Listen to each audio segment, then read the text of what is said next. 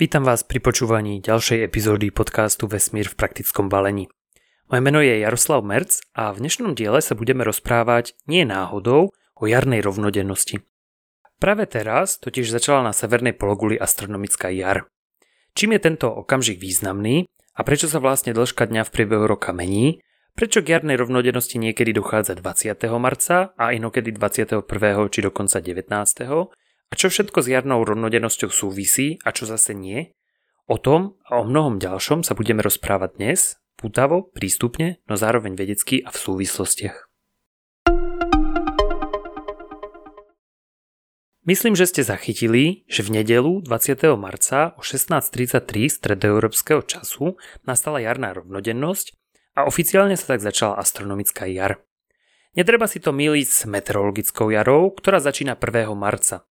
To je ale také jednoduchšie delenie na mesiace jednotlivých ročných období a nesúvisí to úplne priamo s pohybom Zeme okolo Slnka. My sa budeme teda rozprávať o astronomickej jari, prípadne ak sa momentálne nachádzate na južnej pologuli, tak pre vás začala astronomická jeseň. Tento okamih je napojený práve na pohyb Zeme okolo Slnka. Hneď však treba povedať, že jarná a jesenná rovnodennosť ani zimný a letný slnovrat nesúvisie so vzdialenosťou Zeme od Slnka, ako by sa možno mohlo na prvý pohľad zdať. Je pravda, že vzdialenosť od Slnka sa v priebehu obehu mení, priemerná vzdialenosť Zeme od Slnka je okolo 149,6 milióna kilometrov a už sme to viackrát spomínali, práve tak je definovaná jednotka vzdialenosti, ktorá sa bežne používa v astronómii, tzv. astronomická jednotka. Čiže jedna astronomická jednotka odpovedá práve priemernej vzdialenosti Zeme od Slnka. No a keďže dráha Zeme okolo Slnka nie je úplne kruhová, aj keď je blízka kruhovej, predsa len je trochu eliptická a to znamená, že niekedy je Zem trochu bližšie k Slnku a niekedy trochu ďalej. A aj keď by vás ako prvé možno napadlo, že najbližšie k Slnku je Zem v lete a najďalej je v zime, nie je to v skutočnosti tak a striedanie ročných období vôbec so vzdialenosťou nesúvisí.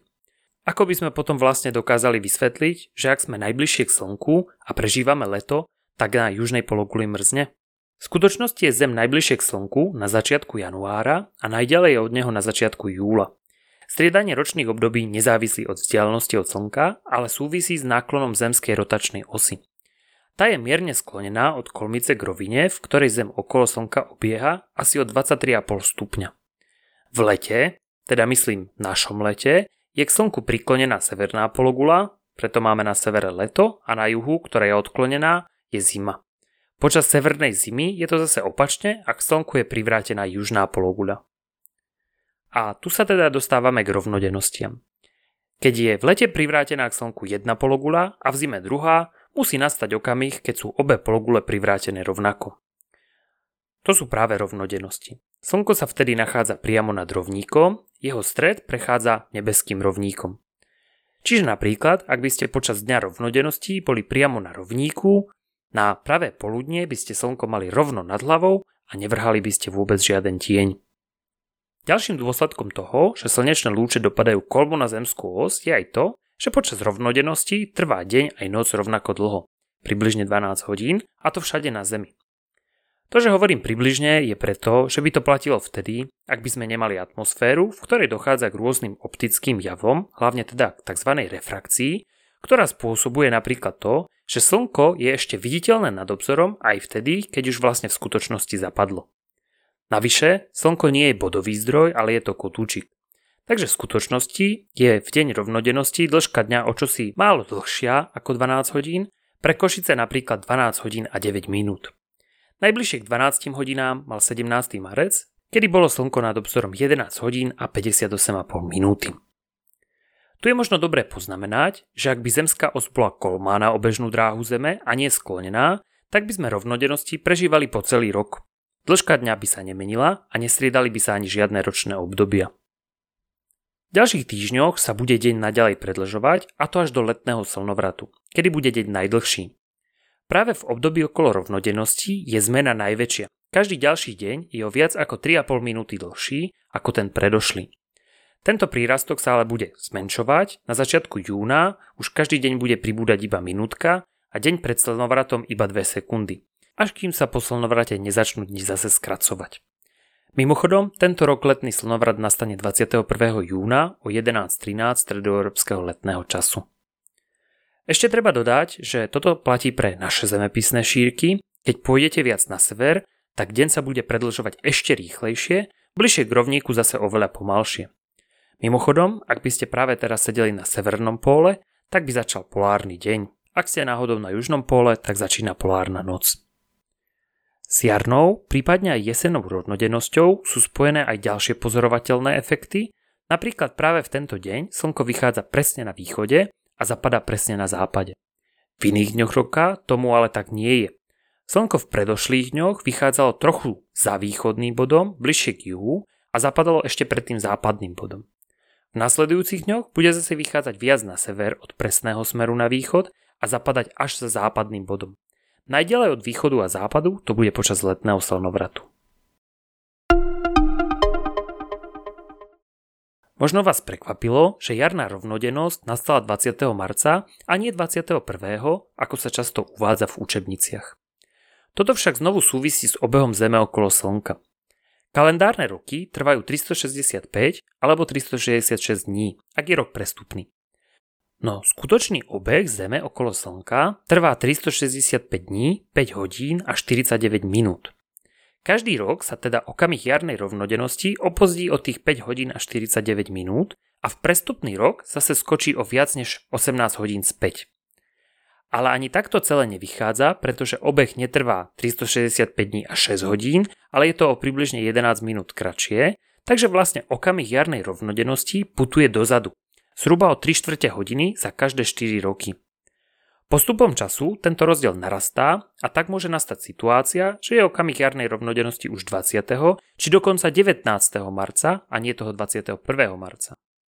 Popravde, v tomto storočí bola jarná rovnodennosť naposledy 21. marca v roku 2011 a ďalšej rovnodennosti v tento deň sa pravdepodobne nedožijeme, keďže nastane až 21. marca 2102. Možno sa nám ale podarí zažiť ešte zriedkavejší prípad rovnodennosti 19. marca. Naposledy to bolo v roku 1796, no tá nasledujúca nastane už v roku 2048. Potom sa bude striedať na 19. a 20. marci. Ten 11-minútový rozdiel sa v konečnom dôsledku vykompenzuje tak, že 3 krát za 400 rokov sa v kalendári vynecháva prestupný rok. Napríklad rok 2100 nebude prestupný, aj keď by mal byť. A podobne aj všetky ďalšie roky deliteľné stovkou, ktoré nie sú deliteľné aj 400. Teda napríklad roky 1700, 1800, 1900, spomínaný rok 2100, potom 2200, 2300 a tak ďalej. Prestupné ale napríklad boli roky 1600, 2000 a potom bude znovu 2400. Keď ale hovoríme o dátumoch rovnodennosti či slnovratov, možno vás nikdy nenapadlo zamyslieť sa nad tým, koľko trvajú jednotlivé ročné obdobia. Nie sú totiž rovnako dlhé. A toto tu súvisí práve so vzdialenosťou od Slnka. Ak je Zem bližšie k Slnku, pohybuje sa rýchlejšie. Ak je ďalej, pohybuje sa pomalšie. Keďže sme povedali, že najďalej je Zem v lete, leto je na severnej pologuli najdlhšie. Má 93,5 dňa kdežto zima iba necelých 89. Jar trvá skoro 93 dní, jeseň potom necelých 90. Dĺžka ročných období sa s časom ale mení, veľmi pomaly, ale napríklad v 13. storočí bola Zem najbližšie k Slnku nie začiatkom januára, ale presne na zimný slnovrat.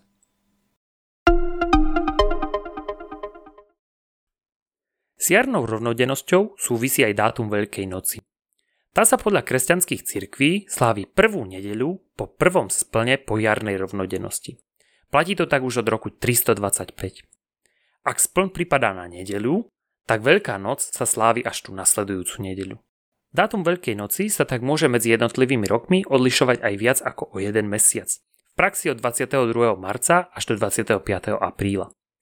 Jarná rovnodennosť sa ale neberie tá astronomická, ale je to tak nejak rozhodnutím stanovené na 21. marec. Tento rok je prvý spln po 21. marci až 16. apríla. To je sobota, takže nasledujúca nedela po prvom jarnom splne je hneď ďalší deň, 17. apríla. A to je teda veľkonočná nedeľa. Napríklad ale v roku 2038, správne podľa astronomických výpočtov, nastáva jarná rovnodennosť 20. marca o 13.40 stredoeurópskeho času a prvý jarný spln iba o deň neskôr 21. marca o 3.11 stredoeurópskeho času. Čo je ale nedela, takže by sa termín Veľkej noci mal posunúť o týždeň a z astronomického hľadiska by teda Veľká noc mala nastať 28. marca. V skutočnosti bude ale až v tom najneskoršom možnom termíne 25. apríla, keďže termín Veľkej noci sa počíta od nesprávne zafixovanej jarnej rovnodennosti na dátum 21.